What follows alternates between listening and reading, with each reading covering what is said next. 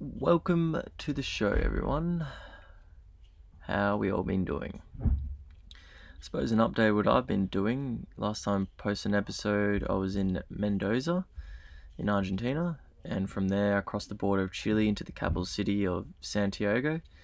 Spent a few days there, and then went northwest to a little city, or I shouldn't say big city, of Valparaiso, and had a pretty interesting experience there. So, myself and a group of friends were walking back to the hostel. So, we went through this alleyway with some stairs, and two men approached us with guns pointed at us. Uh, one individual came up to me, had the gun pretty much to my head, and uh, obviously trying to grab my wallet and phone. I just said, flat out refuse. I said no. So he clocked his gun. And then uh, I just looked in his eyes and I just knew he wasn't going to shoot. I know, stupid way of intuition. Don't ask me why I did it. And yeah, he kept trying to grab my wallet phone, just kept refusing. And then I thought it'd be a great idea to scream so I could attract other attention to people. And that was very stupid as well. So I did that, and he fully pistol whipped me in the head, which was, yeah, pretty funny. And so I ended up uh, grabbing my wallet and he's trying to grab it. I said, no, no, just wait, just wait. Grabbing my cards and just threw the wallet at him. So I think it's a sign from the universe to me. Stop being complacent in my travels. Just because you're in safety in numbers don't mean shit. So I'll take that sign. Thank you, universe. And also that life is precious. And if someone's asking for materialistic items that could be easily replaced, just just give it to them. Don't do what I did. Very very stupid.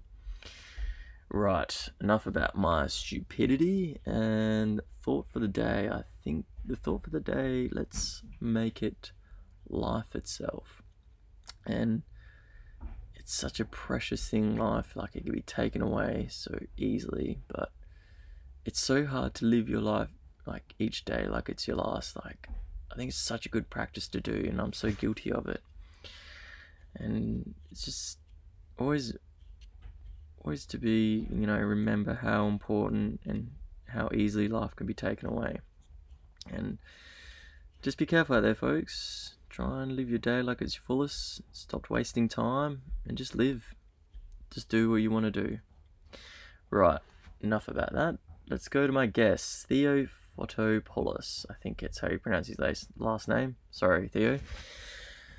What an interesting life this guy has had. He grew up in Greece and he talks about the schooling system in Greece and how it kind of dulls down the individual thinkers and, and manipulates all the you know the students that go into schools there and it just limits them you know like he, he talks about how it just kind of stops the free individual thinking that everyone should have the ability to do. And he also talks about how religion, religion impacted his life. And growing up a very religious um, family and even community, he talks about how he always questioned everything about religion. And I think that's a very important thing because I, you know, everyone is entitled to have, you know, what they want to believe in in faith or religion, but I don't think it should be enforced. And I think it's so unfair for someone to grow up and it's enforced onto them that they didn't know any different. And it kind of annoys me, but I'm glad he talks about this because it, it's such an interesting topic. And he talks about how, you know, also he had a near death experience at 16, broke his leg, and, you know, three months he was unemployed and broke, and how he traveled to Australia and was so isolated and just you know, overcoming such struggles and adversity. And he goes through so much, and we talk about this in the podcast. And he contributes a lot to goal setting, visualization techniques, and self development as key components to like how he um, managed to go through these struggles and adversities. And he always talks about obviously putting yourself in those uncomfortable situations. So that quote, being comfortable with uncomfortable, which I think everyone needs to do. It's how you grow. You've got to throw yourself in those uncomfortable situations. Otherwise, if you do not grow, you're not living. And that's pretty much all I have to say. So, I hope you enjoy this podcast. I surely did. And let's get straight into it. Let's intrigue the salmon. Mm. And we're live. Theo, welcome to the show. Hello, Jack. How you been? Good, good. What about yourself? Pretty good, man. All right, let's get straight into it, man. Tell me about yourself. Tell me about where you came from. Let's start off there, and then we'll work our way up. Okay, perfect. So, so pretty much, uh, um, um, I come from Greece. A lot of people they're gonna get it straight away from the heavy accent, and uh, pretty much, I'm just a Greek guy, passionate about life, Yeah. about challenge, and about uh, discovering myself. And I'm someone that seeks betterment Yep. No, that's cool, man. every single day. It's like what all people should preach, shouldn't they? Really. Hopefully. um, so tell us about your upbringing, man, in Greece. What was that like? Was it like a normal upbringing or a bit? So I, I, it actually was uh, probably um, I was really fortunate because I grew up in a really good family. Yep. So I never missed anything, Mhm. and uh, personally, I believe that I lived the best, pretty much decade until the next Yep. of humanity until now, which was the 90s. Yep. So I was fortunate pretty much to be like a young kid and a teenager, and, and- a teenager when I was pretty much through pretty much the 90s Mm. and uh, like it was perfect because like everyone had money in Greece at the moment, Yeah. so it was the best pretty much uh, decade in Greece, especially. Uh, everybody was happy. You had like kids.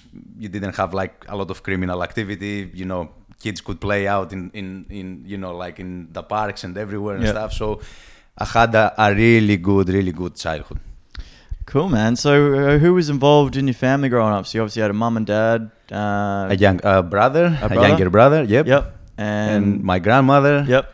And you know what? In general, in Greece, because we are really family oriented, Mhm. so pretty much I had like a lot of uncles close, like a lot of uh, cousins, like really Real close. big, real big yeah, family. Really big family. Cool, man. A typical European family. Yeah, for sure. Uh, so let's go into like your teenager years because I think when we were structuring the interview, that was when you know a lot of adversities kind of struck your Yes. path. Um, tell us about some some of them right now. Like, where would you start off with some of the problems and struggles you had to face when growing up in the teenager years? So pretty much my first one was pretty much uh, the uh, education part. So Okay. school. Yep. Like as, as as long as I remember myself, I always struggled. Mhm. Like I knew there was something wrong there. Yep. It wasn't something that it actually pretty much motivated me. I, I remember myself like going inside the, the classroom and always pretty much I would either sleep Yeah, yep. or or uh, trying you know like to get out as soon as possible. Yep. And the thing is also because uh, I grew up straight away with sports because of my father, Mm-hmm. because I come from a sports family and my father was a professional soccer player. I pretty much uh, all I wanted to do as a kid and as a teenager it was pretty much play sports. Yep. And yeah, like nothing else pretty much. Can you elaborate further when when you say school? Like, uh, how did that kind of how why was that hard? Let's go explain it a bit further in depth if you can. It was it was hard because they push you they push you so hard Mm. to to succeed like even even from your parents and stuff like all you hear from a young age is pretty much try to do the best you can at school so you can go to a university get you know like a, a degree and stuff like that because this is the only thing that's gonna help you in life Yeah. to succeed pretty much and this is the typical structure that you have in greece. But going to school because compared to what i've seen here in australia like you have way more uh, like uh, studies to do and subjects to do like f- even from year one to six and stuff like that. You Yeah. actually have way more things. And as you progress from year six to year 12 it, it gets pretty crazy. Like and, and all the kids pretty much in greece you will do also tutoring and stuff so you can actually get some help Mhm. because it's so difficult Yeah. it's really really difficult Um, when you say like the schooling system here is like a lot better than the one in Greece, yes uh, in what way can you? because because I've I've seen here at least they allow in some degree the kids to discover their strengths and you Yeah. know if they are creative they help them you know to Kind of to get that kind of yeah they point that direction. Yeah. In Greece you don't have that at all. It's pretty much they bombard you every single day with you know so many different subjects. Like they give you like a homework to do every single day. So pretty much your life as a kid uh, uh, revolves around that. That's it. And no, this is all you have to do. So imagine for someone that that pretty much wants to discover things and wants to Mm. do so many like you know you have a creative nature it literally destroys it Yeah, right. yeah it's it's really it's really harsh really harsh It's like uh, I've had many discussions about schooling systems where they don't play. Well, like I said, I can't compare to other kind of schooling systems around the world, but obviously you can, and they do have a tendency where they're not to play on the child's strengths, and you know, and yeah, you, you have so many kids, and children, why they hate school because exactly you know, i was one of those yeah, yeah, for sure. One of those. And and you get that result to where they get to a point where they finish or they drop out and they don't know what they want to do, which hundred percent. Ha- And ha- and and the same with me also because at the same time, like I, was playing sports like through through the whole process, Mm. and pretty much in my mind, I wanted to succeed as an athlete. So I went from pretty much doing swimming for like nine years. Then I went to water polo, and I actually saw it as a career Yep. in a degree.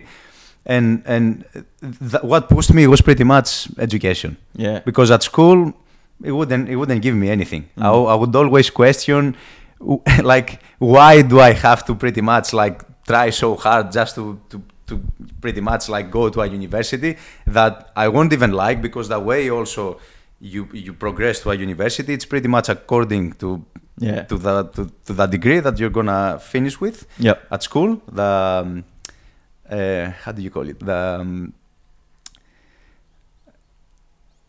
you know it's it's one from 20 um, ah, that, like the level that you're gonna finish determines which university you're gonna go in, Like in grading- afterwards like yeah yeah the grading grade system the kind of- grading system Yeah, like it's right. really the grading system it's pretty complicated yeah, radio. that's why. So most of the kids they end up passing according to the grade to a university that they don't even want to go. Yeah, right. And because you have that mindset as you grow up that you have to go somewhere, Mm. just pretty much get a paper, just get a degree so you can move on in life. This is all you seek. Do you know if it's a bit of a tough question, but do you know if it's changed much since you've last been there? Do you know anyone? No, it's still the same. Still the same thing. What would you suggest, you know, if someone is going through like a failed school system yourself, how could they make it better? What would you Oh. It's a hard question it's so, and it's not easy as just saying like do this, do this, do that, but what can they slowly implement to slowly kind of especially succeed? yeah, yeah i can understand especially in greece because it's really complicated uh, because you have also the religion and the religious aspect of things Yep. plus uh, history like the, the, the actual history subject, subject in greece it's actually designed that way to manipulate kids Mm, so they don't actually show you exactly things how it happened through history like they pretty much prepare you a certain way Mm. and it's lost completely like you know you pretty much get out of school and you don't even know exactly history the history about about greece pretty much Yeah. and it's really really designed a certain way to manipulate to manipulate kids It's kind of sad, isn't it?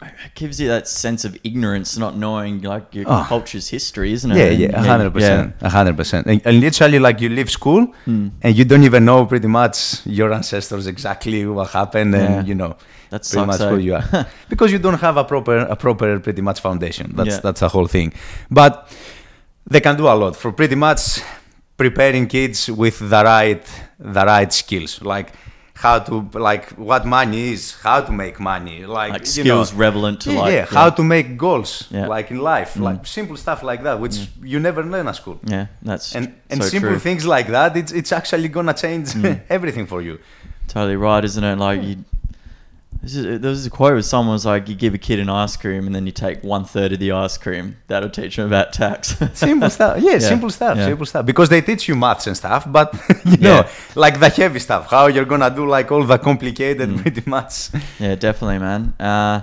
that's another subject, religion. I know you.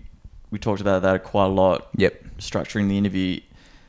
Tell us how that impacted you growing up, and it's probably not an easy question itself. As again, i love the hard ones yeah, definitely. no because especially for me religion it's like one of the biggest struggles that i had in my life like still to this day Yep. like i still trying to pretty much determine my belief system completely Mhm.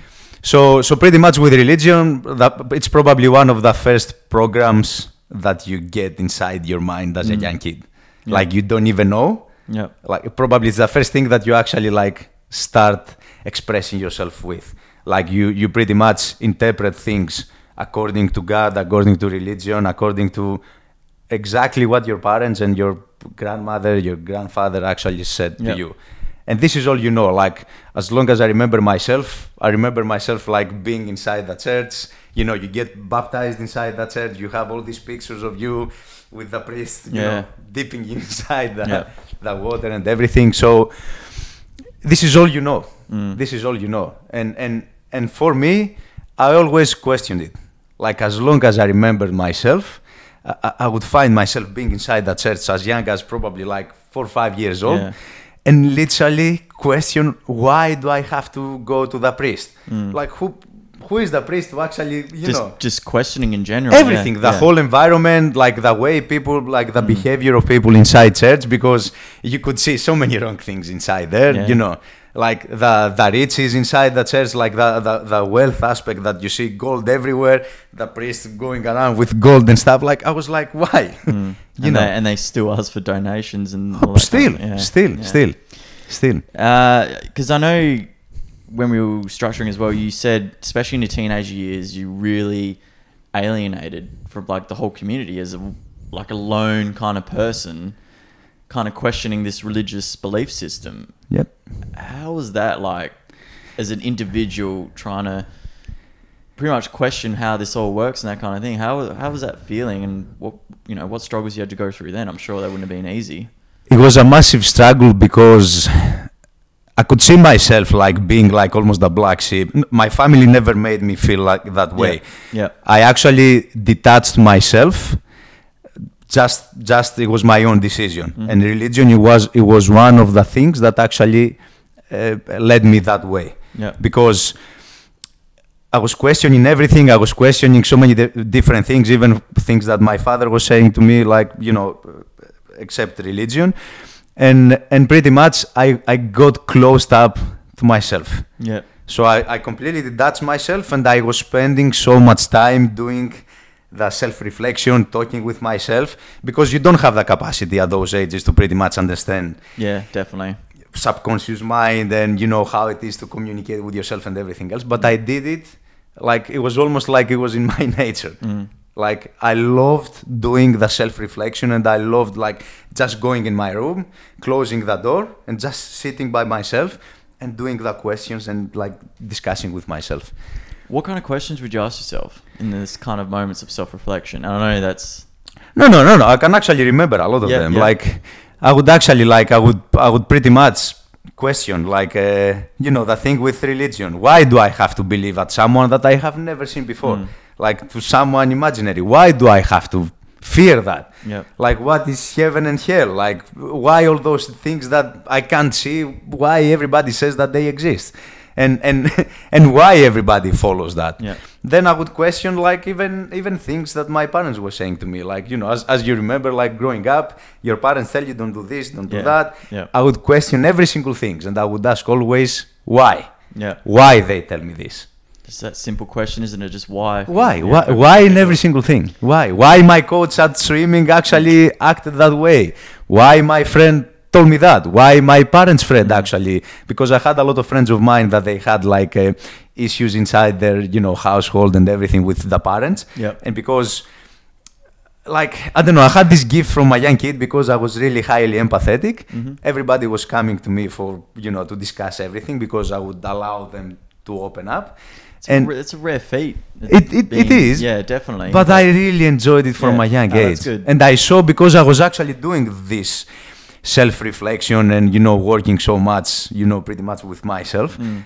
I, I, actually enjoyed it all the time um, obviously going back because to the religion part. So, do you think there's any way to kind of revolutionize people to kind of freely think, or is it? Do you think it's so deeply ingrained that it's nearly impossible? Do you think? Do you have like faith in like revolutionizing way people think from where you're coming from, Yep. especially? Do you think that'll change? I definitely have faith, but I believe, especially in these uh, cultures, uh, it's so difficult because it will take way longer. Mm. And because I have this, uh, you know, like comparison that I can make between the Australian culture and how people belief system is here compared to Greece, or even like other European countries like Italy, Serbia, like all those countries, it's pretty much the same. I believe it's gonna take more time, but definitely I see more and more people, even in these cultures, actually waking up. Mm. But it's difficult. Uh, uh, the the thing that makes it more difficult is because in those countries you live in this big bubble Yep. that everybody has the same belief system, hmm and and it's almost impossible to actually escape that Yep. unless you take yourself outside that environment, so you can actually, you know, go somewhere else and see something different. So- and this is unfortunately what people don't do in these countries. So you're saying pretty much uh, kind of have an open mind and obviously see what else the other. Okay, it's interesting because you you didn't even see other parts around the world, but you always knew, you know, questioning, Yeah. which is Yeah. it's pretty cool. Did you have any li- other like-minded people growing up with you? Just uh, by my longest, uh, pretty much best, best friend uh, Yeah. from Greece, which yeah, it's someone that I actually have as a friend from for probably 25 years now, wow, like that long. yeah, And he also developed, you know, like this mindset and stuff like that. He escaped from that, Mm. and he had to actually detach himself from a lot of people and Yep. just, you know, just stay by himself. Uh, do you look as, especially from your country, let's say like cons and pros or positive or negative aspects of religion itself? Do you see it more the positives outweighing the negatives or the negatives outweighing the positives? Because what do you think? Personally, personally, I believe that definitely the negatives, Negatives, are. yeah. Because I believe religion doesn't serve anymore a purpose Yep. in humanity. We have evolved so much Yep. that we don't need it anymore. Mhm. And and a lot of people they they will get back to you and say about morals and stuff like that. You can get morals from Yeah. from people pre- pretty much child movies, from like stories, uh, like you You- can get morals from everything. You shouldn't need religion to Yeah. dictate what's what you know is right and wrong, you know. But That's it. unfortunately, some people. And and, Yeah. and why you need to have Yeah. like pretty much believe in this imaginary figure that lives above the mm. clouds that pretty much if you do something wrong according to to what he preaches you're gonna burn in hell but he loves you Yeah. he loves you he loves everyone like how do you actually like It's literally running out of fear itself right there and then, isn't it? yeah, because you live all your life in Yeah. fear and and literally like kills your sexuality kills kills in, in general your expression of self like Yeah, you can't express yourself you can't be yourself because you try to become someone according to to the religion according to what god says and Mm. according to what pretty much your family says to you Very well said. yeah you, it, it, it, it pretty much restrains you so much Yeah. and Like- that's this is how I felt all my life. Mm. I loved. I was this happy kid that that I loved uh, expressing myself, and I love like hanging out with people, like discovering all these new things all the time. But because I had all these things telling me no all the time, Mm. you, I, I- remember seeing my face in the mirror changing straight away. Yeah. Just because everybody was telling me no, don't do this, don't do that. Uh, religion doesn't agree with this. God says this, don't do that. Mm. You know, it, it's always, it's always. I struggle. I could imagine like, you know, that would be brutal, man. yeah, like what you said, like words can't kind of dictate to what you obviously went through, and it's just having that kind of condemned of obviously every everything you do is it would be pretty tough. Yeah, because everything is determined for you. Yeah. Every, like literally, eh, you have to just follow something Mm. that doesn't agree with you. Yeah, It, it wouldn't agree with me. yeah, definitely. That's why I was again like always. Everybody will do something, and I will do the complete opposite. Yep. And this is all. All I remember people telling me. Why you always try to do like the opposite thing? So someone like you that was obviously been in that situation for a lot of your life, uh, you know, if someone if someone was going through a similar situation like you did, what would you kind of like advice wise, what would you kind of recommend them to you know to try and help themselves to kind of free a bit more, think a bit more freely. I should say. It's a bit of a hard one trying to word it. Uh, Nah, it's. I will try to do my best. yeah, Because I've actually thought of it a lot of times. because I could imagine there'd be probably people similar in your situations. They don't know what to do because that's Bro, Yeah. I believe there's, there are a lot still Yeah. in that world. So personally, for myself, I believe listen to your heart. yep, Pretty much listen to your inner world. Like trust yourself. Have faith in yourself. Not have faith in what other people preach you, and just follow that. That's Mm. it. Yep. Just follow what your inner self tells you. Yeah, That's good advice. That's yeah, it. yeah. Have faith in yourself. If if the environment that you are into, it's it's it's something that doesn't agree with you and it Mm. makes you sad, it makes you depressed, it makes you suppress yourself, just change that. Yeah. Make a change. Don't accept it. Mm. Because a lot of people unfortunately accept their fate. Like everything is predetermined for them. Yeah. Just have faith in yourself. Like talk with yourself, see what you like and just follow that. It's it's it's as simple as that.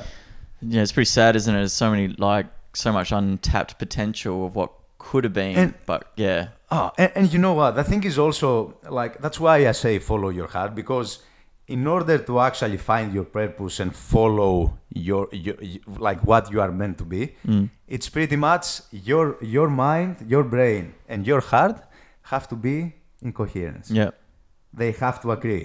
If one or the other doesn't agree, you always get confused completely. definitely. And you see that in relationships. You you see that in so many different Like things. internal battles happening inside you. That's yeah, it. yeah, That's it. And always your heart because it's pretty much the strongest.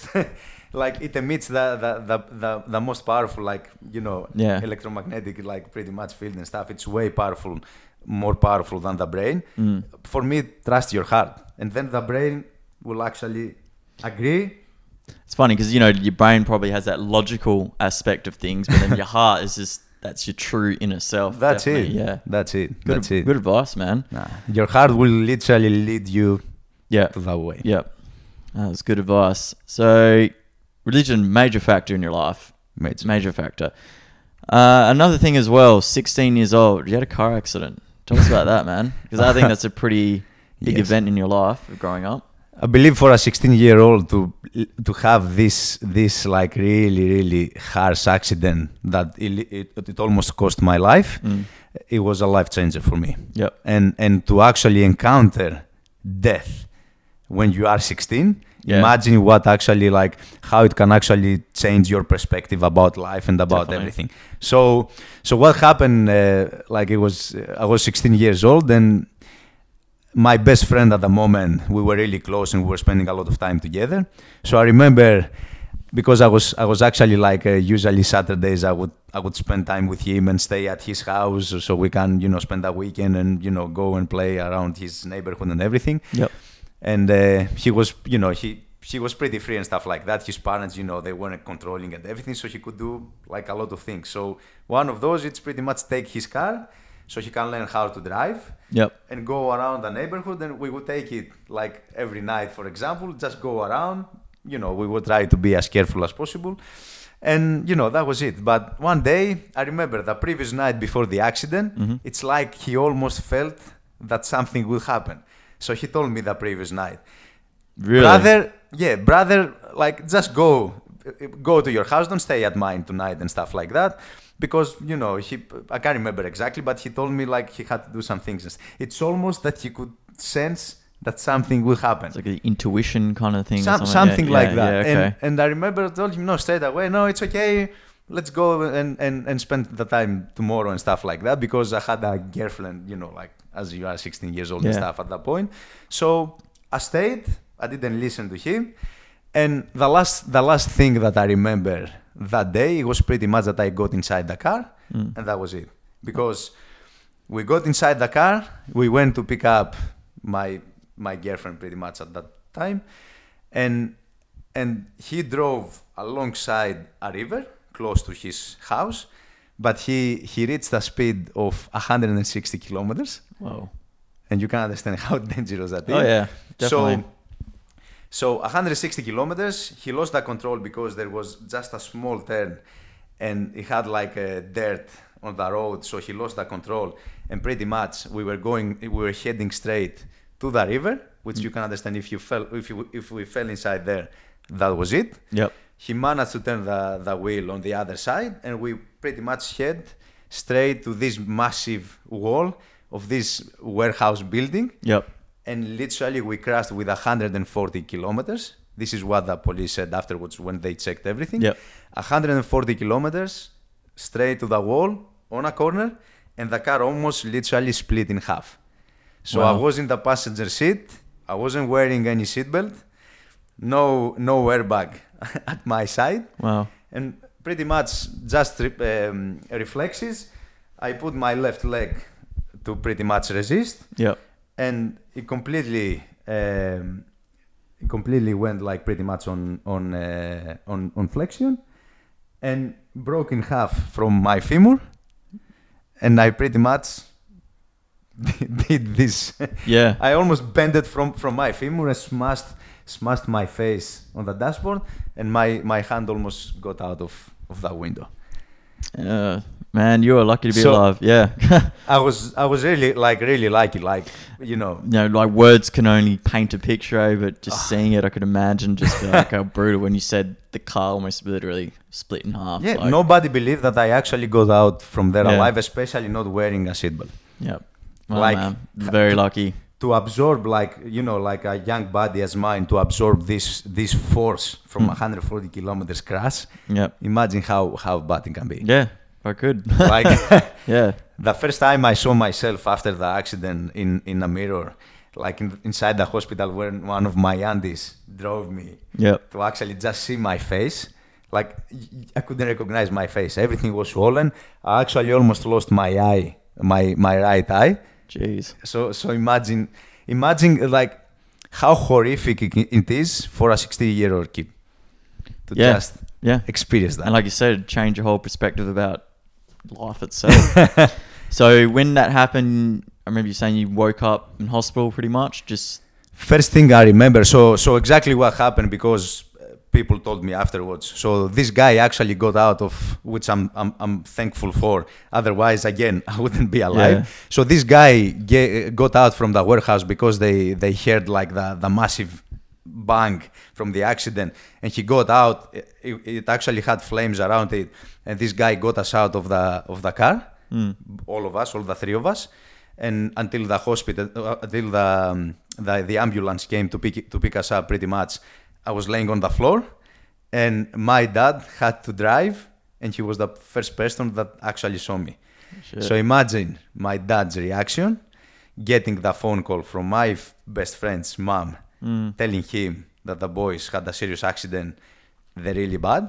Yeah. So imagine when my father came to see me, laying on the floor, blood everywhere. He couldn't even recognize me. You, you can imagine how my leg looked Yeah. also and stuff like that. How how horrific could it was. yeah, would have been bad. Yeah, and and pretty much we were waiting for the ambulance. They they put us in, and because they took us to a to a different uh, hospital in the beginning, and then they drove us to pretty much the big one where I had the surgery and everything. Serious, yeah. The first thing I, I remember is pretty much being inside an elevator, opening my eyes for the first time, looking at my father's face and probably three or four doctors looking at me, and I could sense that something bad happened to me Mm. because I was delirious from everything, like even when I opened my eyes.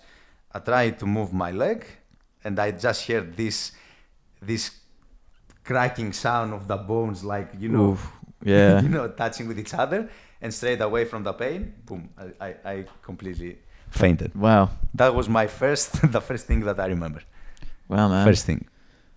So after that, obviously major event in your life, how'd you deal with the rehabilitation? That would have been another kind of like a real long hill kind of struggle, I could imagine. Yeah. So, so the thing is, yeah, yeah, you had a complete broken bone in your femur. Which Oh. was it? Your right, wasn't it? the left one. left, the one, left, one. Okay. The, the left one. So, so the thing is, especially, you know, like back then, like pretty much in the nineties, you didn't have like knowledge accessible. You couldn't go out pretty much after having the surgery and look at your computer and check like what you have to do. Yeah. Like you didn't have even the physios and stuff. It was a completely different like story. So as soon as I got out from the hospital and the doctor advised us not to hire a physiotherapist to do the re- rehabilitation, so he told us pretty much that it's okay, it's a simple thing. Yeah. I'm, ju- I'm just gonna come, you know, to Mm. your place once or twice a week. We're gonna do some exercises, and that's it. You're gonna be okay. This is what my surgeon told me. So, you know, as you can understand later, I understood that this was a really bad You know, yeah. advice and decision from our behalf. But I You- remember, You didn't know. you know. know, what can Yeah. you do? Like you trust the surgeon, Yeah. you know, like my father, you know, he pretty much saved my life, as you can Mm. understand, because I've lost also. I can't remember how many liters. I think they had to give me four bags of, of blood because this is how much internal bleeding I had, and this is how much blood I lost.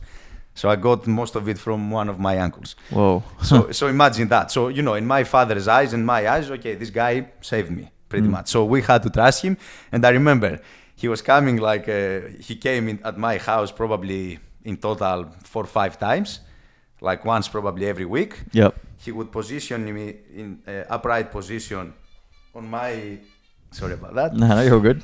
He would position position me upright, sitting on a table, letting my my pretty much uh, fractured leg um, drop down. And because what you get after this type of of, of uh, fracture, your muscles atrophy. You literally have no muscles at all. Everything is gone. So you just see pretty much just all just dead. the bone. Yeah. And imagine just just actually looking at your leg, Yeah. how how detrimental it can be. So and then you get also ankylosis on your knee. So you, you pretty much you have to gain back the whole movement. So you have to actually this is the most the most difficult part Mm. because it's it's completely uh, blocked. So you have to actually unblock it pretty much. Yeah, right. So he would put me sitting in a upright position, and he would push my my leg, and and so you can actually every single time gain more and more move. Yep.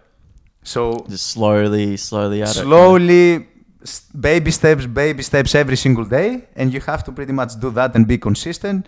Go through the pain because you can understand. Just it's not that simple. Yeah, no. you know, it's definitely not. completely blocked. You have to push to, to push through pain every single day. So he told me, okay, this is what you're gonna do.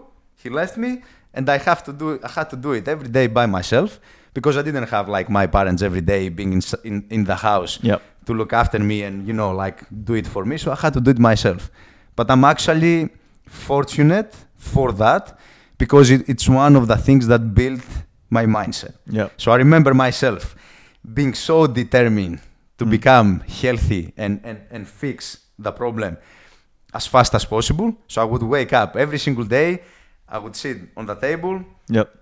put the other leg position, my other leg on top of, of the damaged one, and push through pain. I would scream, I would cry because the pain it was so so severe, but I was so determined to make it. Yeah. So I would do that three, four times a day. I would start pretty much doing pull-ups and push-ups and, and chin-ups because I was so I couldn't handle uh, the idea, the way I looked, and how weak I Yeah. felt. So th- th- it pushed me so much to, to pretty much get back stronger as fast as possible. Yeah. Not just mentally, but physically again.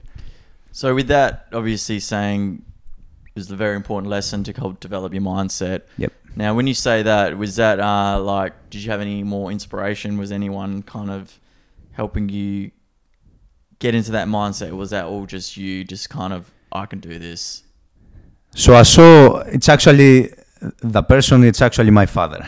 Right. So Yep. my father would see that I can actually handle pain and, and, and the challenge and everything, and he would push me even more. Yep.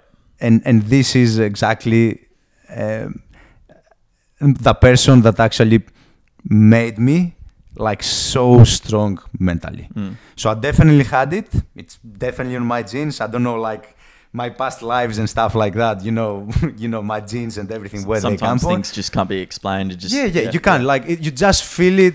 You just feel it inside of you. That's it. So you just have this this strength that comes from within. And then I had my father like as a figure because I remember as long as I like as long as I remember myself, I look I looked up to my dad. Yep. You had all these kids. They would have posters of Michael Jackson, of athletes, of Jordan, Yeah. of this. I, I would never do that. I literally refused, and I actually questioned. I was I was asking everyone, why do you actually do that? Why do you idolize? Yeah, of- why do yeah. you like? I, Yeah. I, I couldn't, I couldn't understand it, and it goes back to religion also because I, I it just couldn't agree with me actually having someone so much above you that that blindly you just follow. I, I, I couldn't agree. I couldn't Mm. yeah. agree with yeah, that. yeah, that's fair enough. And I just had my dad because he would push me so much and stuff like that. I wouldn't idolize him, but I would see him as someone that I wanted to be. Like Yeah. I wanted to be like my dad. You This know, is the only person.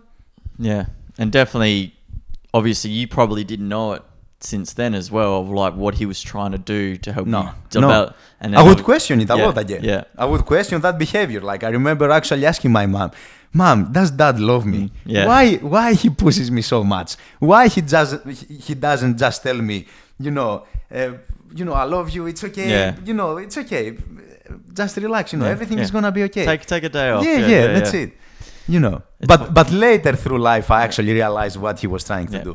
Having a bit of like self reflection once again and looking back and go, ah, Yeah, now yeah. I got you, Dad. Got you I was now. getting my aha moment.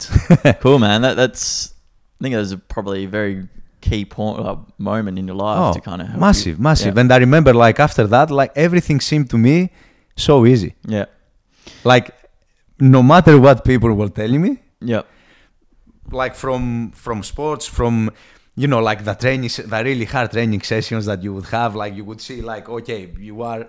You have to do like 7k swimming, for example, like in, in, in a session, just in one afternoon. And I would see it, I was like, ah, it's okay. We can do it. You know, everything seemed so easy for me afterwards. And I was always, I would always say to, to everyone, it's okay, I can do that.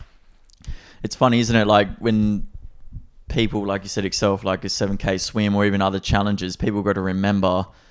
And I quoted this from David Goggins that there's always an end to the pain, but people Always. get caught up with their emotions, and then which is very hard. And that's like Oh, yeah, yeah. key and battle to mental strength. you and know? they give up too fast. Yeah. They give up too fast. definitely very hard, very hard. It's hard. It's not easy. It's it's not an easy thing Yeah. to do. But especially for me, despite everything that we said about like you know feeling that you are designed like that Mm. to push hard and everything, having that experience of of death at this age, it Yeah. definitely like made it like way way more Yeah. intense for me. Sure, put like the kind of importance of how important life is, kind of thing. Oh. Like, yeah, definitely. Cool, man. So that was that was your teenage years, pretty much. So tell me about like 18 years old. That's when you finished school, correct? Yes, yes. Any major events? Kind of now you're an adult, and I know and I do believe that you said you finished school and you didn't know what to do, which sounds Oh, like which a, is, as you can understand, it's normal kind of common problem with everyone. Yep. Tell me what what was next? What was your next kind of chapter in your life when you're at that age? So, so I pretty much finished. I finished school. Yep. Uh, I had to actually go back and have a massive surgery because I had to remove the, the metallic bar from inside my leg and everything, Yep. which you have to do it because you still, you know, you are in development, so you have to remove it. Yep. Like it's it's a normal procedure. It was another really harsh event for me because, as you can understand, again, you have to go un- under anesthetic. Yep. You know, they have to pretty much make a really hard, like really big incision in the same in the same place again, drill inside your your bone Wow. Yeah. to remove the whole thing. As you can understand, the rehabilitation again after that, it's exactly the same exactly thing. the same. Wow. And the problem was back then because they actually it, it was almost they butchered me. Like uh, I wish I had a picture to show you Yeah. how my leg looked after getting out of the hospital. imagine. It was like literally like my leg was so swollen, I couldn't move at all. This is how swollen it was. And I was looking at my leg and, and like I was almost freaking out wow. because it looked so bad that that that you couldn't actually think otherwise. You you would think, oh, there must be something wrong with it. But again, I pushed through it. It took me probably again like a couple of months to recover. Again, I pushed through training and everything. Yep. And you know, it was again another event pushed Mhm. me even further. And then I just was lost. The only thing the only thing I knew at that moment was sports. Yep. So I had to pretty much succeed in in in what you know what career I followed there with water polo and stuff like that. But I could see that it wasn't something that it could actually provide me, you know, uh, enough money. You Mm. know, even if you succeed, this sport it's not actually from that ones that you, you can Yeah. actually make a living. It's really difficult. Very few people. Well, you have to be like top of the top, kind of, and then yeah, even that's not nah. guaranteed as well. Yeah. No. really, really hard. So Yeah. I remember myself. I just, I just wanted to, to train every single day, and I made that decision to to push myself, to challenge myself Mhm. with with with work. Yep. So because I had my uncles, you know, like I could actually go and work with them anytime I wanted. Uh, my family, we had a family business, so I actually had a lot of choices. Yep. As a teenager, pretty much like okay, say an adult, like a new adult now, I had a lot of decisions, a lot of paths to choose, and I chose to to go and work with one of my uncles and do like a really, really hard job. Just uh, pause there. So, what were the other kind of possible pathways did you think about before deciding? When you don't know, or No, I, I had no uh, like. yeah, that was. I really didn't know. I, I really didn't want to actually go to, to university and stuff Yeah. like that straight away. So I wanted to take some time off and actually like work a bit and, and see how it is to pretty much make money, Yep. like how to, to work hard. Because I was a hard worker until then, like with, with sports and, and everything. Like I Mm. had the, the work ethic. new, new new challenge kind of thing. That's Yeah, it. I yeah. wanted to challenge myself in, in another way and Yeah. pretty much start earning money as, as, a, as an 80 year old, Yeah, like most definitely. 18 year, old, uh, 18 year olds want to do. And you know, I had different different paths that I could choose, and I just okay, I'm gonna do this. So. I, I chose to pretty much go with one of my uncles Yep. and you know see it as an apprenticeship in the beginning because you know you have to learn the skill and everything. Yep. And, uh, and uh, pretty much I became a painter. Nice man. So, Yeah. w- what was your uncle's business? so he he was a painter. A painter He as was well. a painter. He was one of the best uh, painters in uh, my city, so he was really successful and stuff Yep. like that. He always had, you know, like uh, work and everything. So just kind of painting a picture. So, geez, no pun intended. Uh, he'd make the uh, paintings and then just kind of like a retail store to sell them. Is that kind no, of no, not paint. works? A painter like uh, to actually paint buildings and. Uh, Radio, so like Yeah. architecture and that kind of stuff, like buildings and everything yeah, that. yeah, everything, Righto, everything, internal, external, like Yeah, the whole gotcha thing. now, gotcha. The whole thing. Sweet. Yeah, yeah. How'd you find that? Oh, Yeah, yeah. It was really difficult for me to adjust in the beginning because, as you can understand, you have to be in a completely different environment. Yeah. So I was really a bit OCD with you know cleaning less and, and and be clean and stuff like that. And then you had to go in an environment that you have to pretty much be always in dirt, you know, like do the whole thing and always you have paint on your face and you know it was a completely different thing.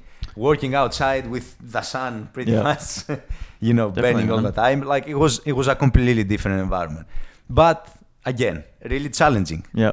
it was really challenging. And because it's so physical so i went straight like i went straight away from 18 years old pushing myself so hard because i had to do a really physical job then train in the afternoon. Again push myself physically even more and then study also at the same time because you still had uh, you know i still had to do my english and and, and everything else So definitely busy, so i still had some stuff to do yeah. busy, busy life. So full time job, painter, and then pretty much yeah. As job- long as I remember myself, I never, I never was the kid Yeah. sitting in the corner like you see kids nowadays with an iPad or watching just TV, just playing video games. Mm. It wasn't that.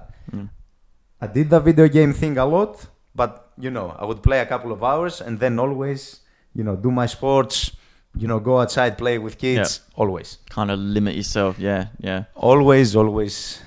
You see the zombie kind of faces kids portray when Oh. it's just watching a screen. It's like brainwashing at its finest, isn't it? It's pretty, it's pretty sad. But if, be- but even ourselves, like, do you remember yourself when you actually got exposed to, to pretty much an iPhone or something like that in the beginning?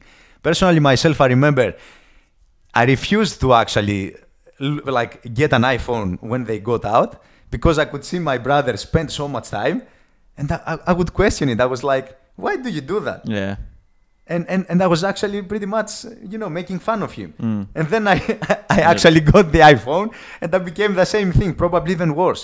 And I would feel so bad about myself. it's definitely important to think. You know, don't let the phone use you. You use the phone. Yeah. And it's like, But you don't have the capacity. To no, man. I- Even it's, I'm, it's a drug. It's a I'm- harsh drug, man. I'm definitely guilty of it, and it's something I've been trying to limit. Like, it's just as bad as any other addiction, like a drug Oh. addiction. Like Oh. it's phone as A well. you hundred percent. Yeah. But it's definitely worse than Yeah. than even drugs like cocaine. But you think like a normal setting now, it's just like in the Oh. whole environment, you just see people on their phones. yeah, Like, just just go inside a cafe or something and observe. yeah. Just sit there and observe like how people they spend their time. Mm, very scary, that's for sure. It like, is. and you think what what could be next? Like it's, it's such a point where they've kind of, I don't know. I think that the smartphone kind of era is kind of plateaued a bit. And I think definitely. they're waiting for like the next the next big thing. next big revolution, which is going to be scary as and Oh. man, Because because the problem is technology advances so fast that we evo- don't, yeah, evolutionary we we haven't caught up yet. Like Yeah. we're so so behind. Like you know, to adapt to No, what's happening. that's the problem. Cool, man. So you obviously did the few years as a painter and I actually lasted five and a half years. five and a half years. Wow. Five and a half. At the same time, I actually, after the first year, I actually uh, got into the university. Fine enough to actually study aquaculture, Yep. which was something that you know so foreign to myself and something that de- I definitely didn't have the passion to to learn. Yep. But I gave it a go. Yep. So imagine now my lifestyle from 20 years old. So I was still playing water polo in a really good level, hmm almost semi-professional. I would study for the university, and I had to pretty much you ha- I had to drive uh, two or three times per week, uh, 45 minutes because the university was 45 minutes away, to go back and forth to go and attend the classes Yep. work as a painter at the same time and Wow. uh, like imagine just imagine how So, how jug- active i was how active i was So wow, that's a bit of a juggle, that's for sure. Like you obviously threw yourself in these situations, just challenging yourself. I think that's something you kind of thrived on. constantly constantly So, what was the next stage of your life then? Obviously, you're doing that for a bit with this full time study. Was it full time? Was it? yeah yeah yeah, Yeah. is And then painting kind of. yeah so so i was making a living Yeah. with the painting you know i was still playing my sport Yep. i would still like even train at the gym because i like from 18 years old i actually loved going to the gym hmm So as you can understand, like you know, as most people do, and uh, most teenager, and then like uh, have the study, work, sports, and then I started also a relationship, Nice. which Okay. gave me the opportunity to actually get away from the house, Yeah. from my household. So I, I made that decision when I was 21 years old to get out from the comfort zone even more Mhm. and go and live with my pretty much girlfriend at, at that point and, and, and give it a go, you know, to coexisting with a female at this age. How was that? Oh, it was really challenging again. Yeah. Another thing to juggle with. oh. So like uh, like I would I would just constantly like throw throw more things to, to towards myself Mhm. to, to challenge myself even more. Why do you why do you kind of constantly challenge yourself? Was it just a more of a this is what I need to do to get better? Was it more like Because you know, because some people love to take the easy way. You know, there's Oh. I can't be bothered. I hated it. Yeah, I just- hated it. just- that just wasn't you. Just didn't resonate with No, you. Okay. no, Yep.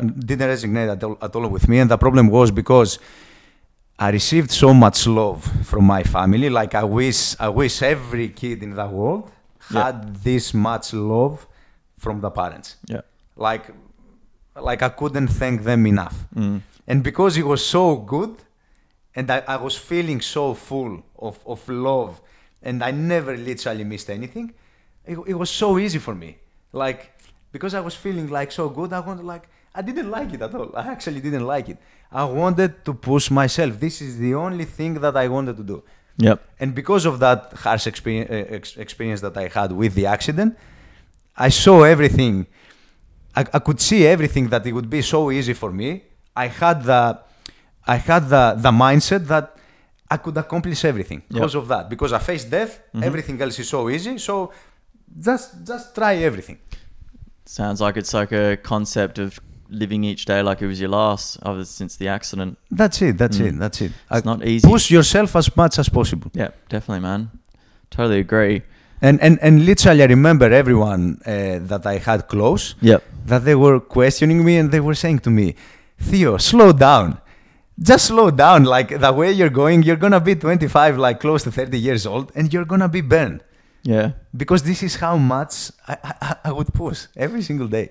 You know, those people that just settle for mediocre kind of lives, eh? Then they're the ones. Okay, take a day off. You're all good, Nah. man. That's why it's kind of you need that kind of support. Yeah, yeah, to push definitely, you, yeah. definitely, definitely. Definitely, I man. definitely didn't didn't have people telling me, no, push yourself even more. Yeah, you yeah. know, And it, and like you said, I was just self-driven. You just kept telling yourself, that's "Oh, it. I'm going to do and this. especially because I haven't discovered yet what I wanted to do with life, what Yep. my my life's purpose is. Yep. I would just try everything. Like whatever came towards my Mm. way, I would just try it. I wouldn't say no to anything. This, yeah, I would do it. Cool, man. So, so look, um, I know 25. There was a big, big event in your life. Yep. It's kind of. The, am I right to say that's the next kind of step to where you were now? Yes. Yeah. Okay. yeah. Tell, tell us what happened. Definitely. Yeah. Tell us what Definitely. happened there, man. A hundred percent. So definitely when I reached, uh, I was 20, 25, 25 and a half years old. So pretty much I decided to, to try something different. So I hated my, my relationship pretty much. So Mhm. as you can understand, like, you know, it didn't work out. Uh, it was a really controlling relationship that actually I lost myself. So Yep. it made things way worse for me. And I decided to live to live like uh, the the career with you know working with my uncle hmm because I could see like I couldn't see myself I couldn't limit myself being something like like a painter I, I could actually feel that I had way way bigger potentials to do something way better in life Yeah. and this is something that I could sense from a young age Yep. so I said okay I'm gonna leave this I'm gonna try something different so I actually got a job as a as a courier which Yep. is you know I can't determine if it's a big step up or whatever but it was just something Something different, different. to try Yeah. Yeah. a different skill Yep. you know like something that i would i saw it again as a challenge because it was something new to me so i got this job as a courier and uh, i would work for the post office pretty much Mhm. and i had as my territory uh, pretty much the, the center of the city which was pretty brutal as you can understand Yep. because it's pretty busy Yep. you had to drive like a maniac every single day just to you know to pretty much uh, accomplish exactly what you had to do and at the same time i decided also to to leave that relationship that toxic relationship that I, I was into so i had to go back home Yep. so i had to actually like move back in with my family Mhm. to go back to the comfort zone which as we can understand i didn't like it Yep. so this was the first one. Second one, new job, and then new girlfriend, new, new relationship. So I put myself straight away to our new relationship without allowing myself to pretty much heal and and discover pretty much what I wanted to do. Yep. So I put I, I put someone else responsible for my happiness again. So all these different events, as you can understand, they led me to complete I wouldn't say failure, but Like rock bottom. Rock bottom. Yeah. rock bottom because this lasted for six months. So I lost the new girlfriend, Yep. I lost my job, Wow. and I was in that environment like living back with my family Yep. As a 25 year old, almost like 26 just when you thought you were taking a step forward, you're like two steps back now, and you're like wow. Everything crashed. Yep. So I was completely lost. Didn't want, didn't know what I wanted to do in life. Yep. I lost everything that I had, and I had again to rely on my parents. Yep. Which again, parents in Greece they will never tell you you're on your own. Yeah. They will yeah. get you back, and they will help you any means. Yep. Which, in a in, a sense, yeah, okay, you have someone to, to pretty much to, to to look after you, but is it good? Is it going to bene- benefit? Yeah. Is it beneficial? I don't think it is. Yep. You know, because you go back and you know no matter what, you have a safety point. You know, no matter what happens in life, you're gonna go back to that. And as a male especially, it's it's actually not a good thing. Yeah. You have to be forced in those situations where you know there's there's no like you just said safety point. There's no backup. Like, if I don't do this, I'm I'm screwed. Like I That's have- it. Yeah, definitely. That's it. It's definitely situations people need to be thrown Yeah, in more. yeah. yeah, And for someone, uh, someone like myself, that I lived life throwing myself into the deep, always Yeah. into the challenge, into the struggle and stuff. To go back to that, yeah. it was just, uh, it just destroyed me psychologically. So let's delve into that moment of your life. So uh, uh, let's just, I'd like to say you were pretty depressed. If I'm wrong to assume that you down and out, or you were you more just like, I'm gonna get through this. Tell us about the mind. I really want to delve into this because I think Yeah. this big moment where Yes, definitely. makes or breaks you pretty much. I don't really think I ever became depressed in my life. Okay, yeah. Like I would never label myself like that, even to my darkest moments. Yep. I don't think I actually reached to the point Yep. because I, I was really strong Yeah. mentally. But the thing is, I remember myself for the whole period of the three months that I, I literally spent most of my time inside my room hmm with myself again, dwelling to the whole thing, crying like really often. I, I would I would be so dark, I would be so sad, Yep. and I was trying to figure it out, and I would ask again, why this happened to me? Why I can't I can't like I can't seem to actually find what what my purpose is. Why why like I, like I lost my relationship? Why I lost my job? Like I would Mm. I would be so dark, and I would the the worst thing that I did also it's closed up to myself again because everybody wanted to communicate with me, but I would completely, pretty much, close them aside. Yeah. Yeah. It was me Build that wall. Yeah. straight away. I would always have this wall, Yeah. and I would just I just wanted to to to dwell with things just by myself. It was me and my mind. Mm. That's it. Inside the room, Yeah. just spending countless hours trying to figure things out, trying to give answers to my whys. definitely that's must be a trait in some people because that's something I do as well. Like I'm very emotionally independent. Like I don't let people win. It's like I sort my own stuff out because this is my problem. Which is yeah, it's it's a, it's could be it could be a good or bad thing. It Exactly, can. because it can either build you up, as it did to me, obviously it did it to you also, or it can actually go the other way. It can be even fatal. There's definitely moments where you do need to let people in. Only not everyone. No, not it's- yeah, everyone. definitely. Hundred percent. Just just people that you trust. Cool, man. Because the thing is, I actually had a lot of people close to me Yep. that you know, like they could give me good advice. They would actually uh, help me, you know, any means. But Mm. I, I always chose to be by myself. Yeah. Always, always, always. I would never let anyone in. Independent individual. Yep. Yeah. Cool, man. So three months, it was very big. What happened next? Kind of helping you out of kind of uphill, um, winning, let's say, whatever you want to label it as. Yeah, so- when you see the light. So the rock bottom, pretty much, it actually helped me to to ma- like make really important decisions for for you know for my for my life, pretty much. So from all this darkness and and sadness that I had, and like you know, pretty much going back and forth with with myself, I made like really important decisions. So one of them it was actually study physiotherapy Yep. this was one of the Mhm. things then i had to support myself so by any means i had to actually find a job Yep. so i made that decision okay i have to support myself i can't rely on my parents i can't ask money from my parents so i have to get a job Yep. earn a living and then pretty much pay also for my studies because it was a, a pretty much a, a private uh, college where I, I decided to study Mhm.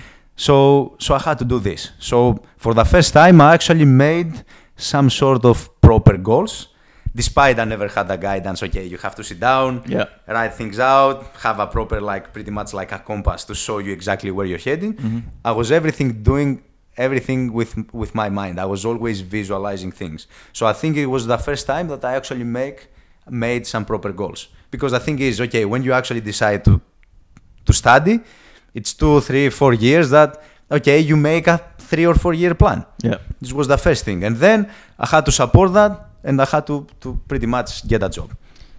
So when you were doing those, like, kind of, you said you had to do it all on your own, pretty much. When you're doing these goal setting techniques, was it all just visualization?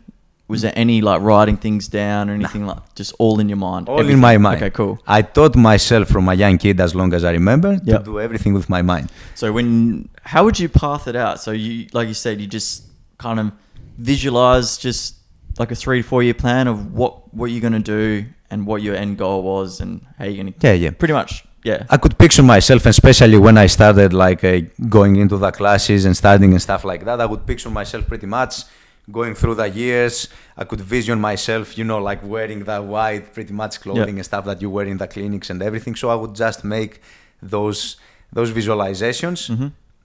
thinking of who I wanted to become for the next, you know, three, three, four years. it's very And I built this image on my mind that this is what I wanted. I think it's a very important technique, isn't it? You kind of look into that future and be and go, okay, if I continue, let's say that you're going down the wrong path, if I continue to keep going down this wrong path, who am I going to become? It's like, And do you have to. yeah, and, definitely. and and in life this is exactly what what we have to do Mm. you always have to pretty much discover the next person that you're going to be. Yeah. because you have to, we, we, we have to evolve. That's it. You have to evolve always to a new person. Yep. and the problem is that people they hold this this identity that they create like from you know the person that they carry from from pretty much childhood and stuff.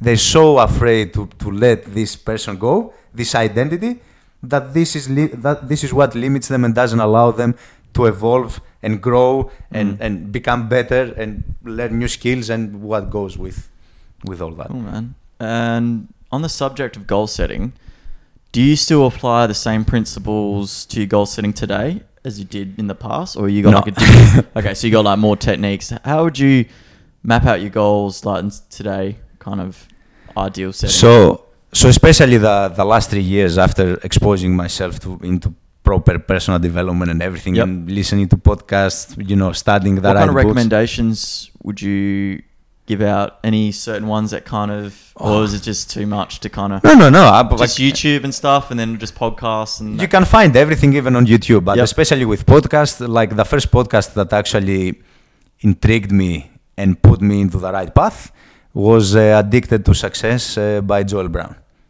Joel Brown. Joel Brown. Yep, yep. He's actually a guy from from Perth, like Yep. really successful. Mhm. And this is the first podcast that I actually listened to and got me into really heavily into personal development. Yep. It's cool, man. And what were some of the subjects he talk about? Just is it obviously the name implies itself. So you can understand addicted to success. It has to do Yeah. with pretty much, you know, giving you the tools Yep. to succeed. So the structure is he he interviews successful people, the most successful people from every industry, from from you know from Just yeah, eh, all kind of aspects. all kinds Yeah, of people, yeah. from Tony Robbins to pretty much uh, Les Brown, like every from speakers to pretty much every everybody that you can and imagine. just ask like what kind of techniques they use to kind of get to their success. Cool. Exactly. That's that's and as you can understand, for someone like me, that I came from from this country that you are so like narrow-minded and you don't get exposed to to, to this kind of stuff. All of a sudden, every single podcast that I mm-hmm. would listen to, I was having breakthroughs. I, I like I will never forget that. Yeah. It was like almost that this is the thing that I needed to hear Yep. in order actually to speed up my my the process of of growing and, Yeah. and everything. it's always good to have a plan, isn't it? Like I think you know, any idiot with a plan could beat a genius with no plan. like it's it's so true. no matter what talents you have or skills or you know your potentials unless you actually make a proper plan this is the only way that you're Mm. gonna accomplish And it's also a thing to remember as well that you know plans doesn't have to be in a one set kind of direction. There's, there's so many ways, but Oh. obviously important to know what resonates with you the most. I think that's an important. A hundred percent. Yeah, cool, man. That's cool. So let's backtrack to uh, you were 25, and then you decided you want to be a physiotherapist, and then like you said, you were doing the visual techniques and that kind of thing. Yep. So what was next? Tell me. so yeah like uh, so the next three years of my life i would literally study Yep. practice as much as possible because i loved it Yep. I actually had the need, like I remember actually from a young kid, I actually had the need to feel. I'm Mhm. actually a really touchy feely person. Yeah. So and and like as soon as we did the first practical, you know, subjects and stuff like that, like with massage and you know manipulation and everything, I would literally ask every person that I had close in my life Mm. to practice. My parents, my brother, my friends. I would go everywhere. Incredible. Just let me, just let me practice Yeah. straight away. And just with you, even with you talking about it, I could see it was obviously resonates with you a lot. So obviously you found that kind of path Passion. to your passion, kind of Passion, your purpose, yeah. that kind of thing. That's cool, man. Yeah, yeah, yeah. I loved it. I Yep. loved it. So, I would practice all the time. I Yep. would study. At the same time, I had to work. So as you can understand, again, yeah, like you know, my my schedule was. Yeah. I was barely sleeping. oh man. But anyway, when you you do I was, anything, I was I was in my yeah. I was operating like according to my pretty much Cool. my purpose. So I had a, I had I would wake up every single day, and I would be happy, and I, That's had cool. something to to look forward to. that's cool. That's it. And it's always good to kind of wake up on. Okay, this is what I'm going to do Boom. today. Yeah. I didn't care. I would work like so many hours. Yeah. Like I was working as a waiter also. Yeah. You know, through the process, I I actually did so many different jobs and stuff like that. Mm. Again, because I even tried real estate Really? for a Yeah. while.